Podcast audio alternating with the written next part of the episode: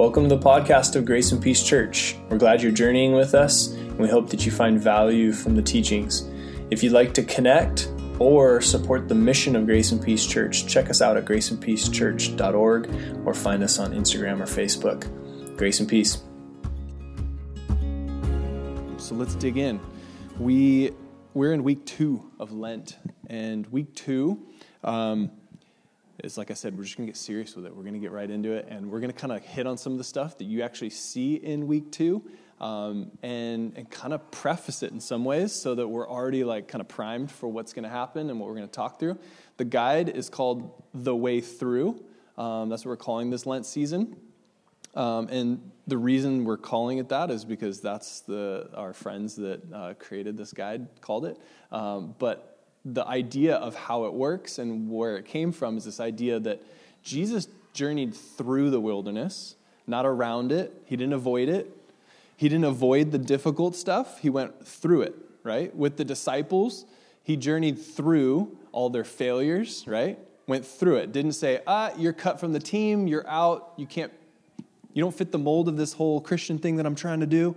You're out of here. He's like, no, you get to come with me. We're going to go through this together. Sure, Peter, you really messed it up bad, but we're going to keep going, right? Like, that's the way through. And that's the kind of posture and mindset that I think we should have as a community, as believers. Um, that Jesus is constantly going through things with us, and that we are meant to go through them, even if they're challenging. Um, they shape us, they grow us, and Lent is difficult. If you're fasting from something, you understand now that week two it's pretty serious, and you're kind of like wanting to give up on some stuff, right? Um, or it's been shaping you in some ways. Like I shared last week, I've been giving up social media, and it's been difficult at times where I just like instinctively reach for my phone when I'm bored, and I'm like, nope, we're not doing that, you know. And um, and there's something that's being shaped, so it's not easy, but going through it teaches us things. It shapes us. We're going to talk a little bit about that um, here in a bit. But um, so one of the things that we do is um, is is we allow God to shape our perspective, our perspective on our lives, right? Because we get in routines, we get in patterns and habits, and we allow those things to rule our lives at times. Um, and what Lent does is it helps us see some of the patterns that maybe aren't healthy, some of the things that we're super reliant on that we shouldn't be super reliant on. And, um, and I mentioned last week, just a little caveat, real quick. If there's something you gave up for Lent that isn't helping you right now, that isn't doing anything, scrap it and start something new. Like, it's okay just to find something different and be like, okay, that's not actually helping my faith and it's not challenging me very much. It's not as difficult as I thought it would be. Add something to it take something away. It's okay. Like, if you haven't started Lent at all, then start now. It doesn't matter. Like, it, it really doesn't matter. What matters is that we're drawing closer to Jesus. We're challenging ourselves. We're doing some things that are, that are convicting us, right? Um, to move towards becoming more like Jesus, more loving, more kind, more compassionate. That's what Lent's supposed to do. And um, not that we don't do that the rest of the year, but it's a time of kind of intensity. That's just kind of a simple way to put it. So what I want to do is, um, is I want to show you this poem. And like I said, this is going to be very interactive. And so this is a time for you to reflect. And if you want to take out uh, notes on your phone and write it down, or if you want a piece of paper just to write it down, there's some paper back there. Um, I would just encourage you, like during the, this next whatever 30 minutes, just to like allow God to speak to you. Um, this is a poem that was written by Jon Jorgenson and um, just has a poetic way of, I think, hitting on what we're doing during Lent, okay? Um, there's a perspective change, and that's what he's going to talk about. So it's like a, I don't know, three and a half minute video. Listen to this poem and allow it to speak. When I was seven years old, I flew in a plane for the first time, and I created a game for myself. Count the number of backyard pools you see. You miss one, you lose. When I turned 21, I flew to Los Angeles, which was a first for me on two accounts my first time in LA, and my first time losing the swimming pool game. For the least captive audience ever, you try and tell me what to do in case of a water landing.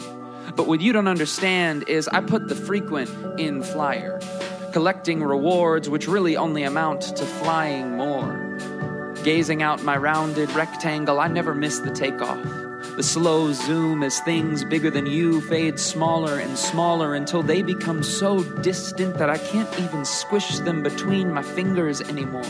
Imagine how a bird must feel the first time it swoops down to land on the ground and thinks, that house is much bigger than it looks.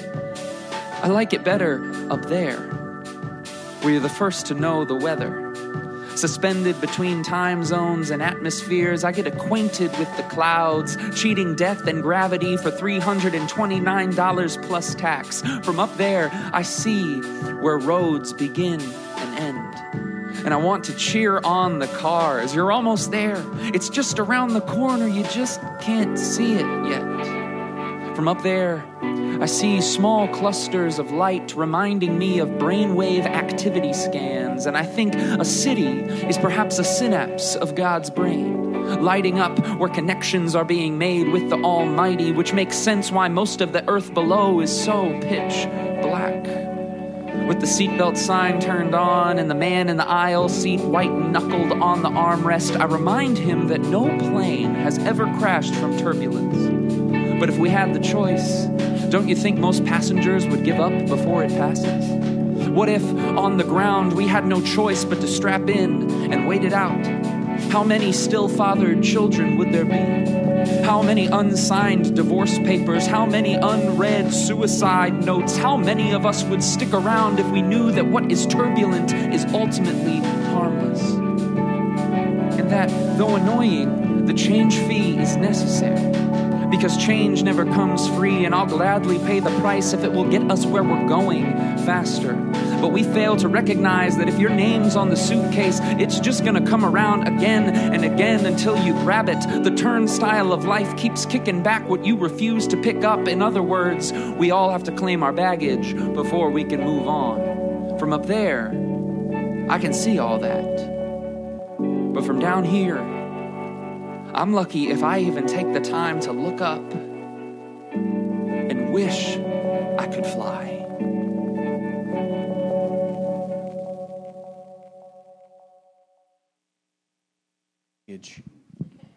That was a good one. What stood out to you?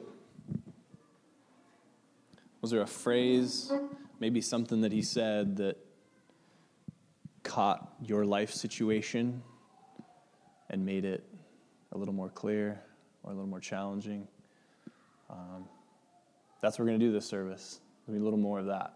Um, reflecting, listening, hearing, deep sighing, maybe. I don't know. Sit with it. Um, the crazy part is in our faith when we, as a church, come just to spectate and hear what the pastor has to say it's easy for us to reflect and go, oh, that's a good head nod moment. Yeah, that was truth, and not actually participate, right? And not actually get involved. And, and so I'm going to be the jerk and tell you guys, you guys have to get involved. You guys have to do something this service. Um, what Paul does in Galatians 2:20 to capture what it means to be a Christian is beautiful. He says, "I have been crucified with Christ and I no longer live." He's got this idea that Jesus taught his disciples, this idea that it's not about you anymore. It's not about your agenda. It's not about you getting what you want. It's not about you, you, you. It's about Christ living in you and living through you um, and bringing this new life. Um, he says, But Christ lives in me. The life I now live in the body, I live by faith in the Son of God who loved me and gave himself for me. How awesome is that? Like, that's the message that Jesus brings is that I love you. I'm going to give my life for you because I want to see you do really well in this life. But there's so many other things that are going to rob you of joy, that are going to rob you of contentment, that are going to rob you of what it means to live freely and lightly. And what Paul understood, what the disciples understood, what Jesus taught is that now we no longer live, but it's Jesus who lives in us that then ex- helps us experience this, this new life. Um, this idea of understanding who Jesus is and being crucified is about identity. Um, our identity gets wrapped up in all kinds of stuff, right? Um, that if I asked you, how do you describe yourself? You would start describing probably like your job, um, your family, your, I don't know, relationship status, where you're at, husband, wife, uh, the amount of kids you have or don't have. Um, all those things become our identity in our culture. But what we see Paul do and what we see Jesus do is he invites us into this new identity that says, I'm not about all of that. What I'm about is Jesus. And Jesus being centered in my life as the thing that I focus on that informs my fatherhood or my being a wife or my being a coworker or my being a neighbor that informs every part of my life, right? So our identity becomes wrapped up in this, this Jesus, right? Like we're completely centered around him. And that's what um, Lent is, is us continuing to center and become more and more, uh, I guess, consumed with Jesus, caught up in what he's doing. Um, so we're going to do a couple things that'll, that'll help, I think, unpack some of that. Um, Psalm 27. Psalm 27 is written as a result of contemplation, of thinking, reflecting. I'll have Bo come up and just play some blues, right? Some beautiful background. Um, let's call it what it is, right? I don't know the technical term for it. Something beautiful, uh, because I don't play something beautiful right now. But let's sit and sit with this passage and watch and see what it says about who God is. Let's sit and just read through it on your own and reflect on it. And maybe you write down some things. Maybe you write down what stands out about it to you. Okay? Um, let's take 60 seconds. It'll seem like an eternity. Just watch.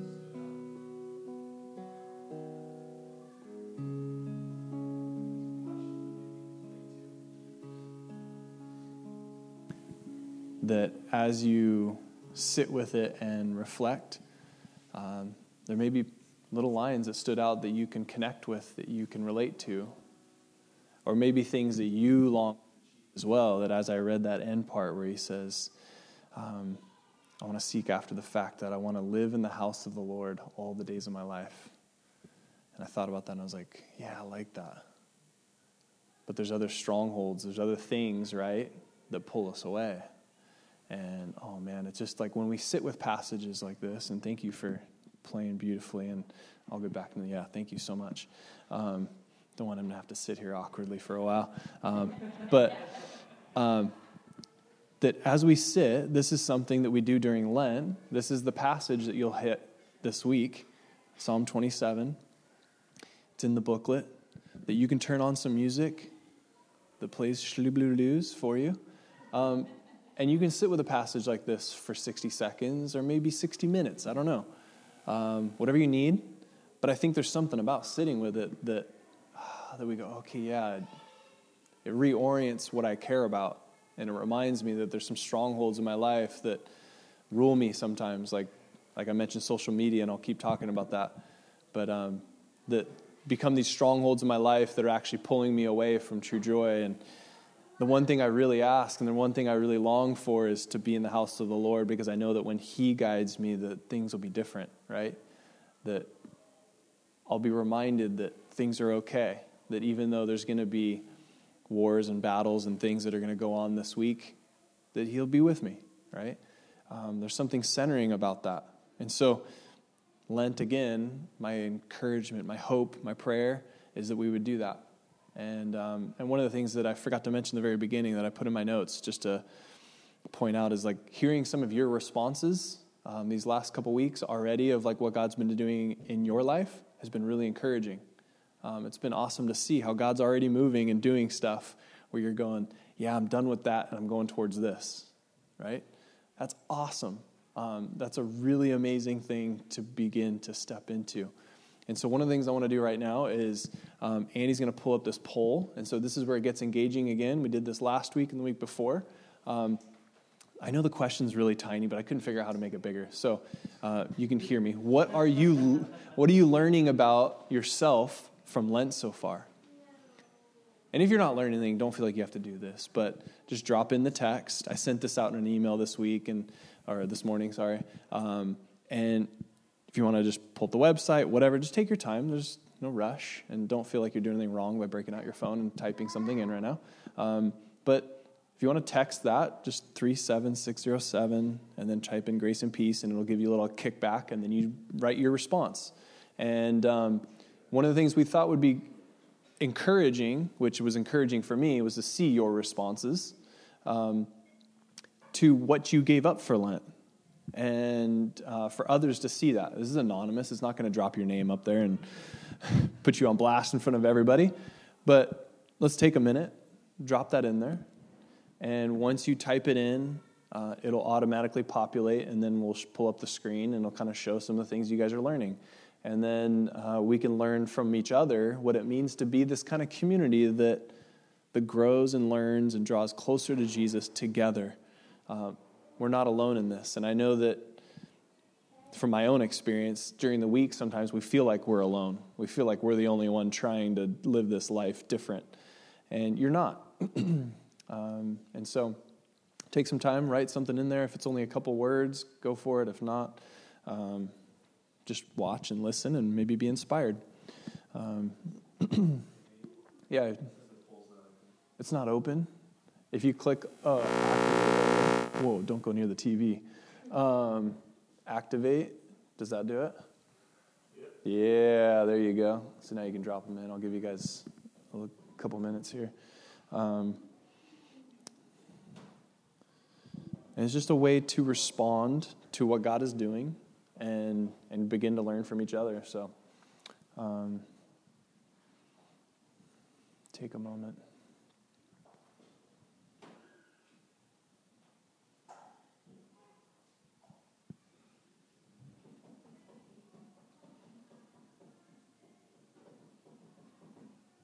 If you guys already have those, if you want to hit responses, it'll start throwing those things up there and we can see them.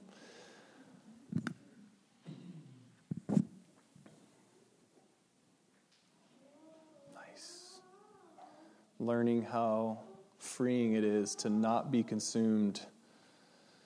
Patience, time saved from removing unproductive tasks, discipline, that the things that enslave us don't define us.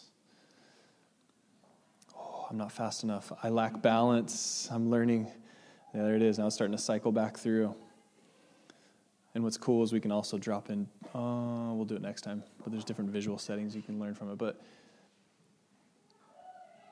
this stuff like it it transforms us, right? Like it when you actually start to sit with it and when you start to allow God's word to speak to us, it does something and and I think that this is the power of testimony to where we get to see and hear from each other what God is doing and this is kind of the like the proof in the pudding, right? Like is Christianity worth our time?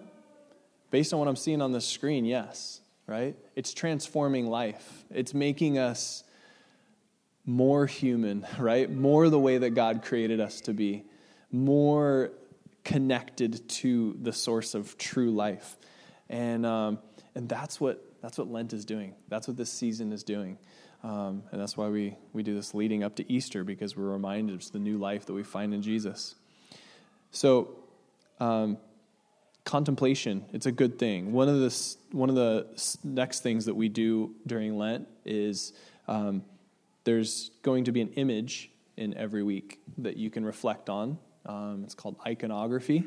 Maybe you're familiar with that. Um, we, as a church in the modern church, are completely removed from iconography. If you look around the room, does anything about this room tell you that we are a church? If you took the screens away, let's just, if we shut the screens off, they're black. Does anything about this room tell you that we are a church? hipster lights and a chalkboard, right? Which could be in any bar or anywhere, right? Like, it could be anywhere. We don't even have a cross on the. What's that? Chair. Oh, there we go. Okay, so we got something. We got something going for us. But you see my point. Church 100 years ago, 200 years ago, you knew you were in a church, right? Because there was stained glass windows with Jesus, like the church we were in before, um, that had just stained glass windows on every wall, and it was telling you a story about who God is, right? Every single one of those buildings, and you can go back, if you go to Europe, you see some beautiful buildings, right, with some amazing stained glass. Those are all telling a story about Jesus about who he is, what he's doing. Um, you get there's even the structure of the building was designed to allow light to come in in a certain way, right? So that you see the heavenlies come in. Um, and so we're going to talk a little about iconography and how that shapes us. And this is, um, oh, I totally forgot the name. Can you go forward or back a slide? I think I threw it in there. But this is in, uh, it, the church is called Dominus Flevit, which is um, in Jerusalem on the Mount of Olives, okay? And this image is on the altar in that church. If you go back to where the church is and you can see the altar, so you can see that image right there.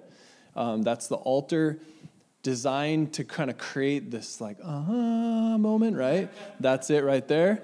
And um, and so it's, it's meant to kind of capture Jesus in the Mount of Olives praying and where he would pray. And so we could go there, we could worship and pray and kind of um, reconnect with what God is doing, what He's done. And, um, and so the image that you're going to see this week in this Lent guide is that, that hen. All right? And you might be going, what? Why did they throw a hen on this altar? And this hen, this beautiful mosaic of this hen with her little hatchlings underneath her, wings out, representing something. I'm not going to give you all the words right now. But what I want you to do is answer this question with your row, whoever's sitting next to you. It could be one, two, three people. Um, what do you think this is telling us about Jesus and about who God is? So, again, this very participatory, like we're not just going to watch and, um, and just have me tell you what this means, but I'll talk about it afterwards if you guys don't get the right answer. Just kidding. Um, but what does this tell you? What does this tell you about who Jesus is? Talk amongst yourselves. Let's do it. Go for it. What does this tell you?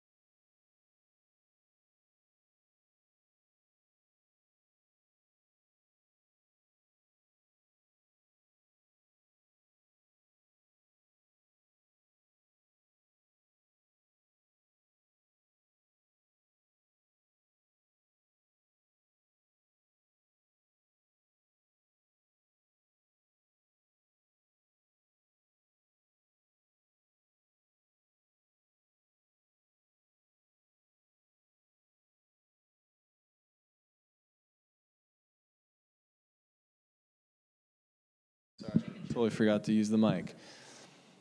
You read that passage in Matthew 23, and you start to see that Jesus refers to himself as a hen watching over chicks, right? I don't remember that passage. I don't know why I quickly read over that and never made that connection. Well, actually, I'm going to explain why I think I did read over it and didn't make that connection. Anybody else? Raise your hand. I'm going to see. Uh, is that familiar to anybody? All right, cool. So a couple of you guys know it. Okay, yeah. So the I think the reason why we glance over it or why we don't have this kind of imagery is that seems weak, right?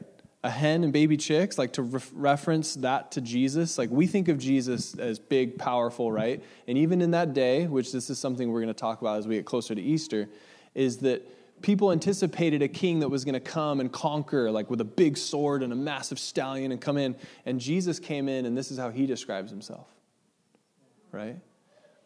And if you take this, this metaphor a little further, um, I, I lived on a ranch when I was real young, and I watched how hens would take care of their baby chicks, and the baby chicks would just run. Like any, if you chase them, they would like run, and all the baby chicks would run with the mom, you know, and then go hide underneath it.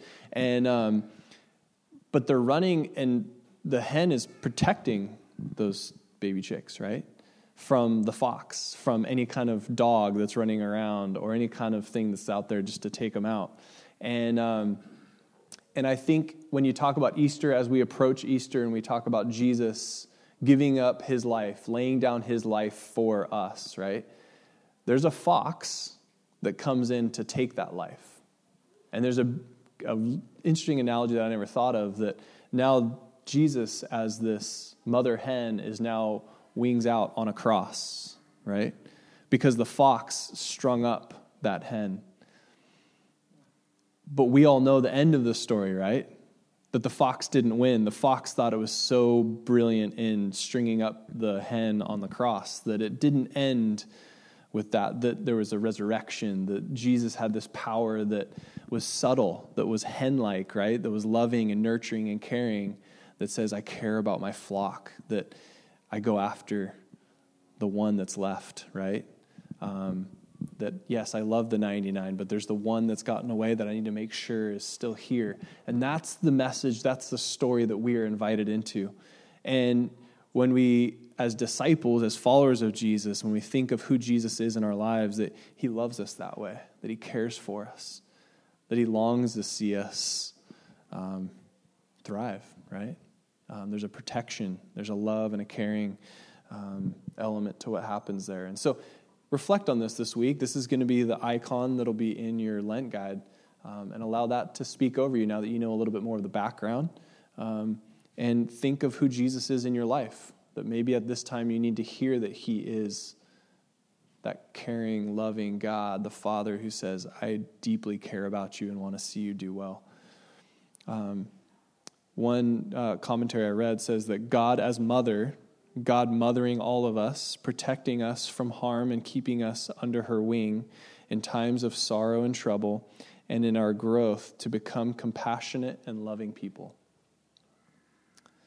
Picturing God as mother, it doesn't fit our category sometimes, I think, but that's how Jesus described himself that these um, poetic ways of describing who he is helps us understand it a little bit more, right?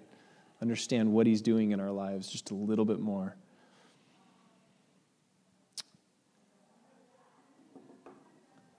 What do you think God is telling us about himself through these images?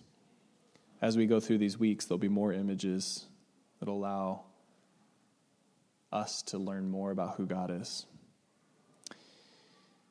I hope that it shapes in us um, a way of understanding who God is so that we then are shaped to become more like Him, that we are called to be caring, loving, the same way that Jesus was for us, right, to others. Um, I hope that this time has allowed you to engage the idea of what we do during Lent a little bit further. That it's meant to be contemplation, it's meant to be reflection, it's meant to be a time of doing the work of listening to what God's saying in your heart, um, because it may be different for all of us in this room, right? And our prayer is that as a church, we are continually being uh, what one theologian said gathered and sent. Gathered here and then sent out. And so this is the part where we uh, are sent. And so our prayer as a church is that as we are sent into this week, that we are mindful that we don't just gather and talk about it and reflect and think and grow and draw closer to Jesus, but then we are sent out because we're now shaped to be different, right? Shaped to be loving. Um, and our prayer is that as we go out into this community, that um, just like those hatchlings uh, are cared for, protected, loved, watched over, um, that we're reminded of that as we go out, right? That God watches over us, He protects us, He cares for us, His wings are spread out around us. And um, whatever we face, um, He promises to journey with us. And, and maybe you need to hear that, maybe you need to be reminded of that. And I think this is the space where we gather and tell our, uh, our tell each other the beautiful story of who God is and what He's doing. But now we go and we are sent. And my prayer is that as we are sent, that we go and share this with other people, that other people see this, that other people experience this. And, um, and my prayer also is that as these guides um, are not just meant to be a, just another devotional that we go through, through throughout the week, but it's meant to shape us, my prayer is that we would take time to reflect on an image, reflect on a song, reflect on a passage like Psalm 27, and see how it shapes us. All right? Um, so let me pray over us as we are sent out.